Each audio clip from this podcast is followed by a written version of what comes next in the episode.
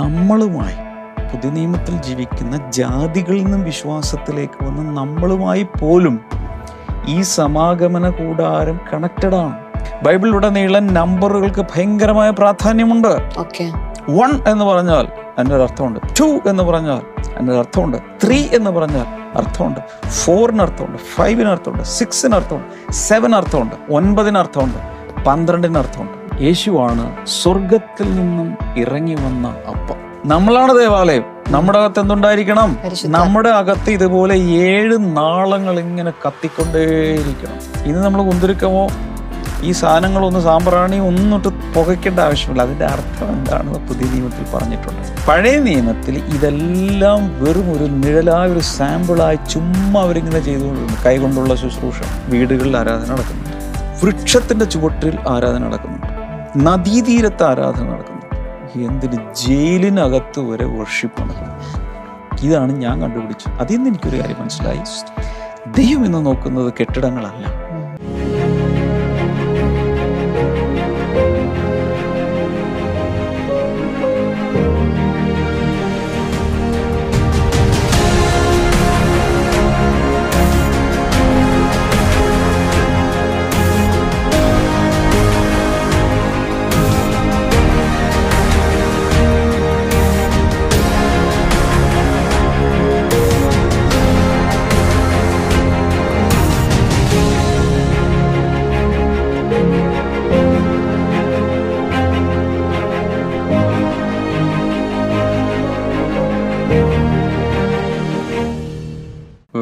Welcome to blessing today. എല്ലാവരും റെഡിയാണോ? എല്ലാവരും എഴുന്നേറ്റോ? എന്തൊക്കെയാണ് വിശേഷങ്ങൾ? ഇന്നലെ രാത്രി വല്ല സ്വപ്നം കണ്ടോ? എന്താണ് സ്വപ്നം? സ്വപ്നത്തിന്റെ വ്യാഖ്യാനം വല്ലതും വേണോ? ഗൂഗിളിൽ അടിച്ചു നോക്കിയാൽ മതി. തിരുവേര അങ്ങനെയാ. ഓളേ കാപ്പി ചായ ഒക്കെ എടുത്ത് വെക്കുക. ബൈബിൾ എടുത്ത് വെക്കുക. Notebook pen. നമുക്ക് സ്പോൺസേഴ്സിനായി പ്രാർത്ഥിച്ച ശേഷം വേഗത്തിൽ കാര്യങ്ങളിലേക്ക് നമ്മളിപ്പോൾ സമാഗമന കൂടാരത്തിലാണ്. ഓക്കെ. കുറേ പഠിക്കാനുണ്ട്. ഉണ്ട്. സിലബസ് അതെ. ഇന്ന് തിരുവല്ലയിൽ നിന്ന് ഷൈനിയാണ് നമ്മുടെ ആദ്യത്തെ സ്പോൺസർ താങ്ക് യു ഇന്ന് മകൻ ഹാനിയേലിന്റെ പതിനഞ്ചാമത്തെ ജന്മദിനമാണ് ഇന്ന്. ഇന്ന്. ഹാനിയേലിന്റെ. Haniel. Yes okay many many happy returns of the day Haniel അപ്പോൾ തന്നെ ജനുവരി പതിനാറിന് ഭർത്താവ് മോനുവിന്റെ ജന്മദിനം കൂടിയാണ്. ജനുവരി പതിനാറിന്. പതിനാറിന്. വരാൻ പോകുന്നേ ഇൻ അഡ്വാൻസ് ഹാപ്പി ബർത്ത്ഡേ കർത്താവെ ഞങ്ങൾ ഒരുമിച്ച് ചേർന്ന് ഹാനിയലിനെയും മോനുവിനെയും അനുഗ്രഹിച്ച് പ്രാർത്ഥിക്കുന്നു. അതോടൊപ്പം കർത്താവ് ഈ കുടുംബത്തിന് മോർണിംഗ് ഗ്ലോറി വളരെ അനുഗ്രഹമാക്കി തീർത്തതിനുള്ള നന്ദി സൂചകമായിട്ടുമാണല്ലോ സമർപ്പിച്ചിരിക്കുന്ന ആത്മീയ ഭൗതികമായ നന്മകൾ കുടുംബത്തിൽ വരുവാൻ ഞങ്ങൾ പ്രാർത്ഥിക്കുന്നു കർത്താവെ. അടുത്ത നമ്മുടെ സ്പോൺസർ മാവേലിക്കൽ ഇന്ന് ശ്രീകുമാറാണ്. ശ്രീകുമാർ ഇത് സ്പോൺസർ ചെയ്യാൻ കാരണം ഡ്രൈവിംഗ് ലൈസൻസ് ലഭിച്ചതിന്റെ നന്ദി സൂചകമായിട്ടാണ്. അങ്ങനെയാണെങ്കിൽ ഇന്ന് പായസം വെക്കണം. യു യു കർത്താവെ ശ്രീകുമാറിനെ ഞങ്ങൾ അനുഗ്രഹിച്ച് പ്രാർത്ഥിക്കുന്നു. കർത്താവെ നീ കൊടുത്ത നന്മയ്ക്കായി നന്ദി പറയുന്നു. ആരോഗ്യമുള്ള ഒരു കുഞ്ഞുണ്ടാകുവാൻ വേണ്ടി കൂടെ പ്രാർത്ഥിക്കുന്നു. അതും. നന്ദിയായിട്ട് കടന്നു വരേണ്ടതിന് ഞങ്ങൾ ഒരുമിച്ച് ചേർന്ന് ഇപ്പോൾ അനുഗ്രഹിച്ച് പ്രാർത്ഥിക്കുന്നപ്പ അങ്ങ് പ്രാർത്ഥന കേട്ടതിനായി നന്ദി പറയുന്നു. യേശുവിന്റെ നാമത്തിൽ തന്നെ. അമേൻ. Thank you so much, all sponsors. Brother Monumathai and family എല്ലാവരെയും കർത്താവ് ശക്തമായി ഉപയോഗിക്കട്ടെ കുടുംബത്തെ ഉപയോഗിക്കട്ടെ ശുശ്രൂഷ അനുഗ്രഹിക്കട്ടെ. Amen. Amen. നമ്മൾ ഇപ്പോഴും എബ്രായ ലേഖനം ഒൻപതാമത്തെ അധ്യായത്തിൽ തന്നെയാണ്. ആദ്യത്തെ നാലഞ്ച് വചനങ്ങളിലാണ്. അത് അതിലാണ് ഭൂമിയിലുള്ള ദേവാലയത്തെക്കുറിച്ച് പറഞ്ഞിരിക്കുന്നത്. യേശു കർത്താവ് ശുശ്രൂഷിക്കുന്നത് സ്വർഗത്തിലാണ് ഭൂമിയിലുള്ള ദേവാലയം സ്വർഗത്തിലുള്ള ദേവാലയത്തിന്റെ ഒരു ചെറിയ രൂപമാണ്. ഒരു ചെറിയൊരു മോഡലാണ്. അപ്പോൾ അതെന്താണെന്ന് അറിയാതെ ഇനിയുള്ള ഭാഗങ്ങൾ വായിച്ചിട്ട് കാര്യമില്ല.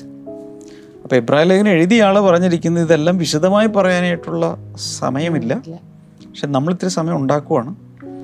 കാരണം അവരെ യഹൂദന്മാരായതുകൊണ്ട് അവർക്കെല്ലാം. അറിയാം. നമ്മളിൽ പലരും പഴയ നിയമം ഇന്ന് വരെ വായിച്ചിട്ട് പോലും ഇല്ല. എന്താണ് സമാഗമന കൂടാരം എന്ന് ചോദിച്ചാൽ ആർക്കും അറിയാം. ലുലു മോൾ അറിയാം വലിയ വലിയ മോളുകളൊക്കെ അറിയാം. പക്ഷെ ഇതെന്താണെന്ന് നമുക്ക് ആർക്കും അറിയില്ല. ഇതറിഞ്ഞാലാണ് ഈ എഴുതി പിടിപ്പിക്കുന്ന കാര്യം എന്താണെന്നുള്ളത് മനസ്സിലായത് അത് മാത്രമല്ല എന്റെ കാരണം. നമ്മളുമായി പുതിയ നിയമത്തിൽ ജീവിക്കുന്ന ജാതികളിൽ നിന്നും വിശ്വാസത്തിലേക്ക് വന്ന് നമ്മളുമായി പോലും ഈ സമാഗമന കൂടാരം കണക്റ്റഡ് ആണ്. ഇന്നലെ ഞാൻ പറഞ്ഞല്ലോ. ആ ഇമേജുകൾ വീണ്ടും നിങ്ങൾ സ്ക്രീനിൽ കാണുക. ലേഔട്ട് കാണാമോ.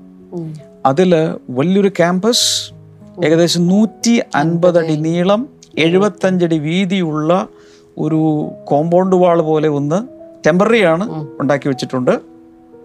ഒറ്റ വാതിലേ ഉള്ളൂ. യേശുവാണ് ആ വാതിൽ എന്ന് നമ്മൾ കണ്ടു. ആദ്യം തന്നെ അതിനകത്ത് കയറി കാണുന്നത് യാഗപീഠമാണ്. യേശുവിന്റെ ക്രൂശിനെ നമ്മൾ ആദ്യം തന്നെ കാണണം. ഒറ്റ വഴിയുള്ളൂ യേശുവാണ് ആ വഴി എന്ന് കണ്ടു. താമ്രത്തൊട്ടി ഇരിക്കുന്നു. താമ്രത്തൊട്ടിയിൽ വെള്ളം നിറഞ്ഞിരിക്കുന്നു. അതിലാണ് വാഷിംഗ് നടക്കുന്നത്. ഇത് കാണിക്കുന്നത് ദൈവവചനത്താലുള്ള ശുദ്ധീകരണമാണ്. നമ്മളെ തന്നെ അതിനകത്ത് നോക്കുമ്പോൾ കണ്ണാടിയിൽ കാണുന്ന പോലെ കാണാം. നിങ്ങൾക്ക് അതിന്റെ ആ അത് മാത്രം താമ്രത്തൊട്ടി നിങ്ങൾക്ക് കാണാമെങ്കിൽ അതിനകത്ത് ഒരു വൈറ്റ് നിറത്തിൽ സിൽവർ കോട്ടിംഗ് പോലെയുണ്ട് അതിൽ കാണാം. ഇനി നമ്മൾ കൂടാരത്തിന്റെ എന്താ വിരികൾ അല്ലെങ്കിൽ അതിന്റെ കവറിങ് കണ്ടു. നാല് തരം കവറിങ് കണ്ടു.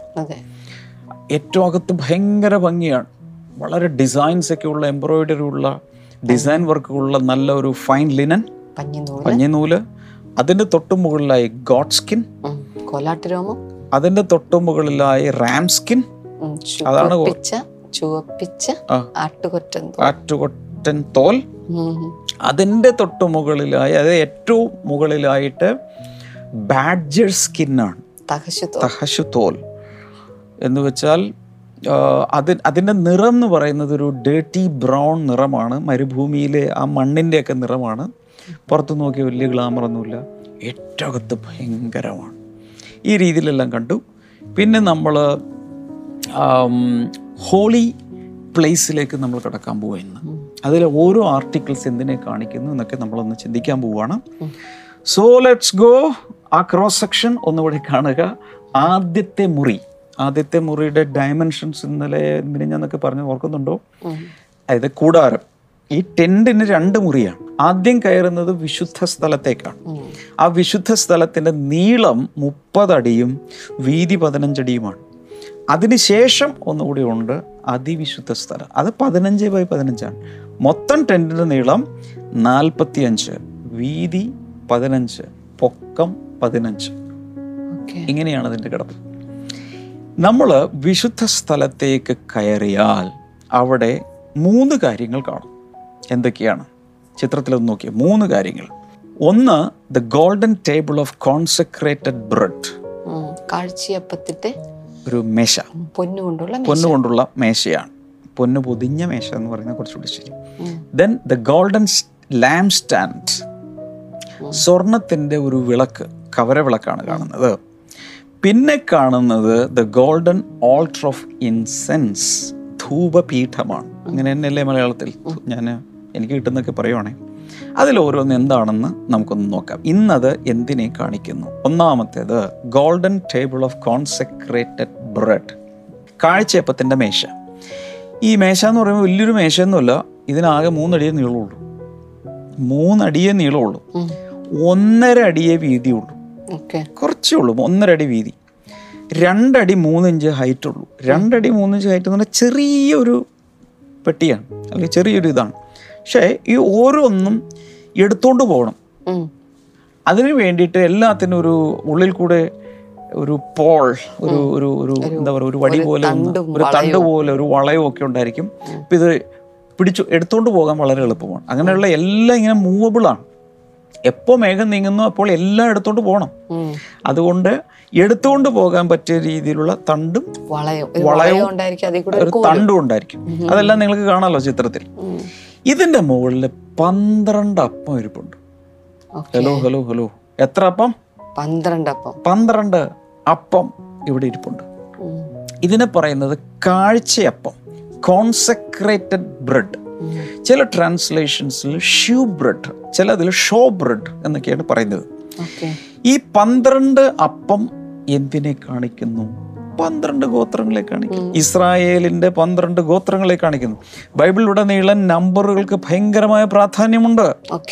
വൺ എന്ന് പറഞ്ഞാൽ അതിന്റെ അർത്ഥമുണ്ട്. ടു എന്ന് പറഞ്ഞാൽ അതിന്റെ അർത്ഥമുണ്ട്. ത്രീ എന്ന് പറഞ്ഞാൽ അർത്ഥമുണ്ട്. ഫോറിന് അർത്ഥമുണ്ട്. ഫൈവിന് അർത്ഥമുണ്ട്. സിക്സിന് അർത്ഥമുണ്ട്. സെവൻ അർത്ഥമുണ്ട്. ഒൻപതിന് അർത്ഥമുണ്ട്. പന്ത്രണ്ടിന് അർത്ഥമുണ്ട്. പന്ത്രണ്ട് കല്ലുകൾ എടുക്കുന്നത് കേട്ട യോർദാൻ നദിയിൽ നിന്ന് പന്ത്രണ്ട് കല്ലുകൾ എടുക്കുന്നു. ഇവിടെ എന്താണ്? പന്ത്രണ്ട് ഗോത്രങ്ങൾ പന്ത്രണ്ട് ഗോത്ര പിതാക്കന്മാർ പന്ത്രണ്ട് ശിഷ്യന്മാർ പന്ത്രണ്ട് കൊട്ട അപ്പം ബാക്കി വരുന്നു. പന്ത്രണ്ട് പല സ്ഥലങ്ങളിലുണ്ട്. കൂടാതെ വെളിപാട് പുസ്തകത്തിലെത്തുമ്പോൾ അവിടെയും പന്ത്രണ്ട് ഗോപുരങ്ങൾ പന്ത്രണ്ട് മുത്തുകൾ മഹാപുരോഹിതന്റെ മാർപത മാർ ആ അതിലുണ്ടല്ലോ. എഫോദിന്റെ അവിടെ പന്ത്രണ്ട്. ഈ പന്ത്രണ്ട് ഒത്തിരി സ്ഥലങ്ങളിലുണ്ട്. അതിന്റെ ബേസിക് ഒരു സ്ട്രക്ചറാണ് ദൈവത്തിന്റെ അപ്പം ഇവിടെ ഈ അപ്പം കാണിക്കുന്നത് പറഞ്ഞോട്ടെ. യേശുവിനെ കൂടെയാണ്. ബിക്കോസ് യേശുവാണ് സ്വർഗത്തിൽ നിന്നും ഇറങ്ങി വന്ന അപ്പം എന്നർത്ഥത്തിൽ. യേശുവാണ്. അവർ പന്ത്രണ്ട് അപ്പങ്ങളാണെങ്കിൽ അപ്പമാണെങ്കിലും പുതിയ നിയമത്തിൽ ഒരപ്പം മതി എന്ന് പറഞ്ഞ് ഒരപ്പത്തിന്റെ അംശികളാകുന്നു. പക്ഷെ അതിലെ കൂട്ടായ്മയെ കാണിക്കുന്നു. നമ്മെ നറിഷ് ചെയ്യുന്നതിനെ കാണിക്കുന്നു. അങ്ങനെയുള്ള ഒത്തിരി കാര്യങ്ങളാണ് ഇതിനകത്ത് അടങ്ങിയിരിക്കുന്നത്. ഓക്കെ. ഇതാണ് കാഴ്ചയപ്പത്തിന്റെ മേശ. പിന്നെ ദൈവം ഒരു കാര്യം കൂടി അന്ന് നിഷ്കർഷിച്ചിരുന്നു. ഈ അപ്പം ഇന്നത്തെ കാലത്ത് നമ്മൾ കർത്തൃമേശയൊക്കെ ആചരിക്കുന്ന സമയത്ത് അതിൽ യോഗ്യരാണോ? കുറ്റമൊക്കെ ഏറ്റു പറഞ്ഞെങ്കിൽ എല്ലാവർക്കും കൊടുക്കാമെന്ന് പറയും. ഇത് ജനങ്ങൾക്ക് കൊടുക്കാൻ പാടില്ല. പുരോഹിതന്മാർ മാത്രം ഭക്ഷിക്കാവുന്ന കാഴ്ചയപ്പം ഒരു സമയത്ത് ഈ ദാവീദും കൂടെയുള്ളവർക്കും വിശന്ന സമയത്ത് ദാവീദ് ഈ കാഴ്ചയെ കൊടുത്തു നിന്നു. ഭയങ്കര കേസായി. ഭയങ്കര കേസും കുട്ടീശ്വരമൊക്കെ ആകേണ്ടത്. അത് പിന്നെ കർത്താവ് പോലെ എടുത്ത് ചോദിച്ചു. ദാവീദിനെ വിശന്നപ്പോൾ വയൽ എന്താണ് വിളഭൂമിയിലൂടെ പോകുമ്പോൾ ശിഷ്യന്മാര് ചില കതിർ പറിച്ചു തന്നതിന് അവിടെ പ്രശ്നമുണ്ട്. അത് കേസാക്കാൻ പോയി. അപ്പോഴാണ് പറഞ്ഞത് പണ്ട് ഓർക്കുന്നുണ്ടോ നിങ്ങൾ? ദാവീദിനും കൂടെയുള്ള പുരുഷന്മാർക്കും വിശന്നപ്പോൾ അവർ കാഴ്ചയപ്പം എടുത്ത് കഴിച്ചില്ലേ? കാരണം അവിടെ ചെന്നപ്പോൾ പുരോഹിതം പറഞ്ഞു ഇവിടെ വേറെ ഒന്നും ഇരിപ്പില്ല ആ കാഴ്ചയപ്പത്തിന്റെ കാഴ്ചയപ്പ ആ കാഴ്ചയപ്പം മാത്രമേ ഉള്ളൂ. എന്നാൽ അത് തരാൻ പറഞ്ഞു. പക്ഷേ ദാവീദ് ഒരു തരത്തിൽ പൗരോഹിത്യ ശുശ്രൂഷ കൂടെ ചെയ്യുന്ന ഒരാളായിരുന്നത് കൊണ്ട് അത് കുറ്റമല്ലായിരുന്നു. ഇത് ജനങ്ങൾക്കുള്ളതല്ല. പഴയ നിയമത്തിന്റെ ഒരു സിസ്റ്റം അനുസരിച്ച് അങ്ങനെയായിരുന്നു. അപ്പോൾ ഈ പുരോഹിതന്മാർ ഈ അപ്പം ഭക്ഷിക്കുന്നത് ജനങ്ങൾക്ക് വേണ്ടി പന്ത്രണ്ട് ഗോത്രങ്ങളെ കൂടെ പ്രതിനിധീകരിച്ചുകൊണ്ടാണ് ഈ പുരോഹിതന്മാർ ഈ അപ്പം ഭക്ഷിച്ചുകൊണ്ടിരുന്നത്. ഓക്കെ അതാണ് കാഴ്ചയപ്പത്തിന്റെ മേശ. അടുത്തത് നോക്കൂ. ദ ഗോൾഡൻ ലാംപ് സ്റ്റാൻഡ് തങ്ക നിലവിളക്ക്. അപ്പോൾ ഈ ഈ പറഞ്ഞ ഈ കാഴ്ചപ്പത്തിന്റെ മേശ എന്ന് പറയുന്നത് അക്കേഷ്യ വുഡ്. ഖതിരമരം ഖതിരമരം ഖതിരമരം എന്നാണ് മലയാളത്തിൽ പറഞ്ഞിരിക്കുന്നത്. അക്കേഷ്യ വുഡ് കൊണ്ട് ഉണ്ടാക്കിയിട്ട് അതിനെ സ്വർണം പൊതിഞ്ഞേക്കും. ഞാൻ പറഞ്ഞു പറഞ്ഞു പ്രാകാരത്തിലിരിക്കുന്ന എല്ലാം താമ്രമാണ്. ബ്രോൺസ് ആണ്. എന്നാൽ വിശുദ്ധ സ്ഥലത്തേക്ക് കയറിയാൽ പിന്നെല്ലാം സ്വർണമാണ്. ഏറ്റവും അകത്തോട്ട് കയറിയാലും അതിപരിശുദ്ധ സ്ഥലത്തേക്ക് കയറിയാലും എല്ലാം സ്വർണമാണ് ക്വാളിറ്റി കൂടിക്കൊണ്ടിരിക്കുക അകത്തോട്ട് കയറും തോറും. മനസ്സിലാവുന്നുണ്ടോ? ഓക്കെ അപ്പോൾ തങ്ക നിലവിളക്ക് അല്ലേ ആ തങ്ക നിലവിളക്കാണ് കാണുന്നത്. അതിനെ പൊതുവെ യഹൂദന്മാർ അതിനെ വിളിക്കുന്നത് മെനോറ എന്നാണ്. ഇതിന്റെ പ്രത്യേകത നടുക്കൊരു തണ്ട് ഒരു തിരി. എന്റെ ഇപ്പുറത്തേക്ക് മൂന്ന് വീതം. അങ്ങനെ ഏഴ് തിരികളാണ് ഒപ്പം കത്തുന്നത്. ഒന്നല്ല രണ്ടല്ല ഏഴ് തിരികൾ ഒപ്പം കത്തിക്കൊണ്ടിരിക്കും. എന്തിനെയാണിത് കാണിക്കുന്നത്? നമ്പർ വൺ ഇത് കാണിക്കുന്നത് ദൈവത്തിന്റെ പരിശുദ്ധാത്മാവിനെയാണ്. അതെങ്ങനെയാണ് ബ്രദറെ ശരിയാകുന്ന ഏഴ് വിളക്ക് പരിശുദ്ധാത്മാവിനെ കാണിക്കുന്നത് എങ്ങനെയാണ്? വെളിപാട് പുസ്തകത്തിലേക്ക് നോക്കിയാൽ അവിടെ പറഞ്ഞിട്ടുണ്ട് ദൈവസന്നിധിയിൽ കത്തിക്കൊണ്ടിരിക്കുന്ന ഏഴ് ദീപങ്ങൾ അവ ഏഴാത്മാക്കളാകുന്നു ഏഴ് കണ്ണുകളാകുന്നു സർവഭൂമിയിലേക്കും പോകുന്ന ഏഴ് കണ്ണുകളാകുന്നു. സെഖിരിയ പ്രവാചകന്റെ പുസ്തകത്തിലും ഇതിനെക്കുറിച്ച് എന്തൊരു പരാമർശമുണ്ടെന്നാണ് എന്റെ ഓർമ്മ. ഇതെല്ലാം കാണിക്കുന്നത് ദൈവത്തിന്റെ പരിശുദ്ധാത്മാവിനെയാണ്. അപ്പൊ ദേവാലയത്തിനകത്ത് എന്തുണ്ടായിരിക്കണം? ദൈവത്തിന്റെ പരിശുദ്ധാത്മാവിന്റെ സാന്നിധ്യം ഉണ്ടായിരിക്കണം. നമ്മളാണ് ദേവാലയം. നമ്മുടെ അകത്ത് എന്തുണ്ടായിരിക്കണം? നമ്മുടെ അകത്ത് ഇതുപോലെ ഏഴ് നാളങ്ങൾ ഇങ്ങനെ കത്തിക്കൊണ്ടേയിരിക്കണം. ഹാലയിലൂയ ഞാനിത് പറയുമ്പോൾ തന്നെ പുതിയ നിയമത്തിൽ നമ്മുടെ അകത്ത് ഏഴ് ഇത് കത്തിക്കൊണ്ടേയിരിക്കണം. യേശിയാവിന്റെ പുസ്തകം പതിനൊന്നാം അധ്യായം ഒന്ന് രണ്ട് വചനങ്ങൾ വായിക്കുമ്പോൾ ഏഴ് ആത്മാക്കളെ കുറിച്ച് പറയുന്നുണ്ട്. അല്ലെ? ജ്ഞാനത്തിന്റെ ആത്മാവ് പരിജ്ഞാനത്തിന്റെ ആത്മാവ് ബലത്തിന്റെ ആത്മാവ് യഹോവാഭക്തിയുടെ ആത്മാവ് ഇങ്ങനെ ഏഴ് ആത്മാക്കൾ പറയുന്നുണ്ട്. അപ്പൊ അപ്പോൾ ഈ ഏഴ് ആത്മാക്കൾ ദൈവത്തിന്റെ പരിശുദ്ധാത്മാവിനെയും പരിശുദ്ധാത്മാവിന്റെ ഏഴ് കണ്ണുകളെയും ഏഴ് കണ്ണുകളും ഉദ്ദേശിക്കുന്ന എല്ലാം കാണാമെന്നാണ് അതിന്റെ അർത്ഥം. അവന് മറഞ്ഞിരിക്കുന്ന ഒരു സൃഷ്ടിയുമില്ല. ഇത് കൂടാതെ ഈ നിലവിളക്ക് ഇന്നത്തെ കാലത്ത് പ്രാദേശിക സഭകളെ കൂടി കാണിക്കുന്നുണ്ട്. അതുകൊണ്ടാണ് വെളിപാട് പുസ്തകം രണ്ട് മൂന്ന് അധ്യായങ്ങൾ വായിക്കുമ്പോൾ അവിടെ പറയുന്നുണ്ട് എഫ് എഫേസോസിലെ സഭയോടാണ് ഏതൊരു സഭയോട് പറയുന്നുണ്ട് നിന്റെ വിളക്ക് അതിന്റെ നിലയിൽ നിന്നും മാറിപ്പോകാതിരിക്കാൻ സൂക്ഷിക്കുക. അതുപോലെ ഏഴ് വിളക്കുകളുടെ നടുവിൽ ഏഴ് വിളക്കിന് നടുവിൽ എന്ന് ഒരു പാട്ടില്ലേ മനസ്സിലാവുന്നുണ്ടോ? ഏഴ് വിളക്കുകളുടെ നടുവിൽ അതെല്ലാം കാണിക്കുന്ന എന്തിനെയാണ്? ഇന്നത്തെ സഭകളെ കാണിക്കുന്നു. അപ്പോൾ ഈ രണ്ടർത്ഥങ്ങളാണ് അതിനുള്ളത്. ഇനി മൂന്നാമത്തേതിലേക്ക് നമുക്ക് പോകാം. മൂന്നാമത്തേത് എന്താണ്? The golden altar of incense അല്ലെ? The golden altar of incense എന്താണ് പറഞ്ഞിരിക്കുന്നത്? ധൂപപീഠം. ഇതും ഒരു ചെറിയ ഒരു ഒരു ചെറിയൊരു ബോക്സ് ആണ്. ആകെ ഒന്നര അടി ഒന്നര അടി ആണ് മനസ്സിലൊരു ഉം. മനസ്സിലായി സ്ക്വയർ ആണ്. സ്ക്വയർ വന്നിട്ട് അതിന് മൂന്നടി പൊക്കമുണ്ട്. ആകെ ഒന്നര അടിയേ ഉള്ളൂ. ചെറിയ ഒരു ബോക്സ് പോലെ അല്ലെങ്കിൽ ഇങ്ങനൊരു മുകളിലേക്ക് ഇരിക്കുന്ന ഒരു തൂണ് പോലെ ചെറിയൊരു സാധനം. അതും അക്കേഷ്യ കൊണ്ടുണ്ടാക്കി അക്കേഷ്യ കൊണ്ട് ഖതിരമരം കൊണ്ടുണ്ടാക്കി സ്വർണം പൊതിഞ്ഞേക്കുക. അതിലാണ് ധൂപവർഗം കത്തിക്കേണ്ടത്. എനിക്ക് നമുക്ക് വേണമെങ്കിൽ മുപ്പതാം അധ്യായം അതായത് പുറപ്പാട് ദിവസം മുപ്പതാം അധ്യായം ഒന്ന് മുതൽ ഒന്ന് ചില വചനങ്ങളൊന്ന് വായിക്കാം. ധൂപം കാട്ടുവാൻ ഒരു ധൂപപീഠവും ഉണ്ടാക്കണം. കതിരമരം കൊണ്ട് അത് ഉണ്ടാക്കണം. യെസ് അത് ഒരു മുഴം നീളവും ഒരു മുഴം വീതിയുമായി സമചതുരവും. സമചതുരവും. രണ്ട് മുഴം ഉയരവും ആയിരിക്കണം. അതിന്റെ കൊമ്പുകൾ അതിൽ നിന്ന് തന്നെ ആയിരിക്കണം. അതിന്റെ കൊമ്പുകൾ എന്ന് പറയുമ്പോൾ ഇതിന്റെ നാല് വശത്ത് നിങ്ങൾക്ക് ആ, ഇമേജിൽ കാണാം നാല് വശത്ത് ഒരു കൊമ്പുകൾ പോലെ ഒരു ഹോൺ പോലെ ഒരു സാധനം ഉണ്ടാക്കി വെച്ചിട്ടുണ്ട്. ഓക്കെ?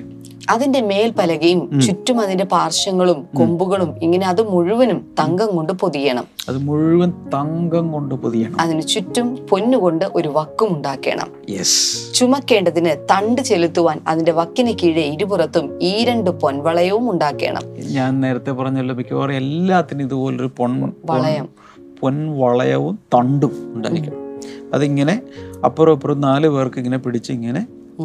മഞ്ചൊക്കെ ചുമന്നുകൊണ്ട് പോയില്ല അതുപോലെ കൊണ്ടുപോകാം. ഓക്കെ. അതിന്റെ രണ്ടു പാർശ്വത്തിലും അവയുണ്ടാക്കണം തണ്ടുകൾ ഖതിരമരം കൊണ്ടുണ്ടാക്കി പൊന്നു പൊതിയണം. സാക്ഷിപ്പെട്ടകത്തിന്റെ മുൻപിലും ഞാൻ നിനക്ക് വെളിപ്പെടുവാനുള്ള ഇടമായി സാക്ഷ്യത്തിന് മീതിയുള്ള കൃപാസനത്തിന്റെ മുൻപിലും ഇരിക്കുന്ന തിരശീലയ്ക്ക് മുൻപാകെ അത് വെക്കണം. ഇത് എപ്പോഴും വെക്കുന്നത് എവിടെയാണെന്നറിയാമോ? ഈ അതിപരിശുദ്ധ സ്ഥലത്തേക്ക് പ്രവേശിക്കുന്ന തൊട്ടു മുമ്പ് ഒരു വലിയൊരു തിരശ്ശി ഒരു കേട്ടനുണ്ട്. ആ കേട്ടന്റെ തൊട്ടു മുമ്പാണ് ഇത് കൊണ്ടുപോയി വെക്കുന്നത് ഓക്കെ അഹരോൻ അതിന്മേൽ സുഗന്ധ ധൂപം കാട്ടേണം. അവൻ ദിനം പ്രതി കാലത്ത് ദീപം തുടയ്ക്കുമ്പോൾ അങ്ങനെ ധൂപം കാട്ടേണം. യെസ് അഹരോൻ വൈകുന്നേരം ദീപം കൊളുത്തുമ്പോഴും അങ്ങനെ സുഗന്ധ ധൂപം കാട്ടേണം. അത് തലമുറ തലമുറയായി യഹോബിന് മുൻപാകെ നിരന്തര ധൂപമായിരിക്കണം. നിരന്തരമായൊരു ധൂപം. എന്തിനാണപ്പാ ഈ പുകയ്ക്കുന്നേ? അന്നത്തെ കാലത്ത് ശ്രദ്ധിക്കണേ അന്നത്തെ കാലത്ത് അവർ പുകച്ചു. ഇന്ന് നമ്മൾ ഇതൊന്നും പുകയ്ക്കണ്ട. ഇന്ന് നമ്മൾ കുന്തിരിക്കമോ? ഈ സാധനങ്ങളൊന്നും സാമ്പ്രാണി ഒന്നും ഇട്ട് പുകയ്ക്കേണ്ട ആവശ്യമില്ല. അതിന്റെ അർത്ഥം എന്താണെന്ന് പുതിയ നിയമത്തിൽ പറഞ്ഞിട്ടുണ്ട്. വെളിപ്പാട് പുസ്തകത്തിൽ ഒരു വചനം ഒന്ന് വായിച്ചു തരാമോ? വെളിപ്പാട് പുസ്തകം അഞ്ചാം അധ്യായം എട്ടാമത്തെ വചനം നോക്കാമോ? Revelation chapter five verse number eight വാങ്ങിയപ്പോൾ നാല് ജീവികളും ഇരുപത്തിനാല് മൂപ്പന്മാരും ഓരോരുത്തരും വീണയും വിശുദ്ധന്മാരുടെ പ്രാർത്ഥന എന്ന ധൂപവർഗം നിറഞ്ഞ പൊൻകലശവും വിശുദ്ധന്മാരുടെ പ്രാർത്ഥന എന്ന ധൂപവർഗം നിറഞ്ഞ എന്ന ധൂപവർഗം നിറഞ്ഞ പൊൻകലശവും. പൊൻകലശവും. വ്യക്തമാണ് അവിടെ? പഴയ നിയമത്തിൽ ഇതെല്ലാം വെറും ഒരു നിഴലായ ഒരു സാമ്പിളായി ചുമ്മാ അവരിങ്ങനെ ചെയ്തുകൊണ്ടിരുന്നു. കൈകൊണ്ടുള്ള ശുശ്രൂഷ. ഇങ്ങനെ ചെയ്തുകൊണ്ടേയിരുന്നു. എന്നാൽ അതിന്റെ അർത്ഥം നമുക്കാണ് കിട്ടിയത്. വിശുദ്ധന്മാരുടെ പ്രാർത്ഥനയാണ് ഈ ധൂപവർഗം. പക്ഷെ അവിടെ പ്രത്യേകിച്ച് പറഞ്ഞു ഇതെന്ത് ചെയ്യണം? പ്രത്യേകിച്ച് പറഞ്ഞത് ഇത് എല്ലായ്പ്പോഴും പുകഞ്ഞുകൊണ്ടിരിക്കണം. എന്റെ അർത്ഥം എന്താ? നിരന്തരം പ്രാർത്ഥിക്കണം. ആണോ? അങ്ങനെയാണെങ്കിൽ ലൂക്കോസിന്റെ സുവിശേഷം പതിനെട്ടാം അധ്യായം ഒന്ന് എടുത്ത് വായിച്ചു. ഒന്നാമത്തെ വചനത്തിൽ തന്നെ പറഞ്ഞു മടുത്തു പോകാതെ എപ്പോഴും പ്രാർത്ഥിക്കണം. ഇനി ഒന്ന് തെസ്ലോനിക്കർ അഞ്ചാം അധ്യായത്തിൽ പറയുന്നത് ഇടവിടാതെ പ്രാർത്ഥിപ്പിൻ. എന്ന് പറഞ്ഞാൽ ഇടയിടരുത് ഇടവിടാതെ പ്രാർത്ഥിപ്പിൻ. ഗ്യാപ്പ് ഇടാതെ പ്രാർത്ഥിച്ചുകൊണ്ടിരിക്കുക. Pray without ceasing. ഇടയ്ക്ക് ഗ്യാപ്പ് ഇടണ്ട അങ്ങ് പ്രാർത്ഥിച്ചു. ധൂപവർഗം.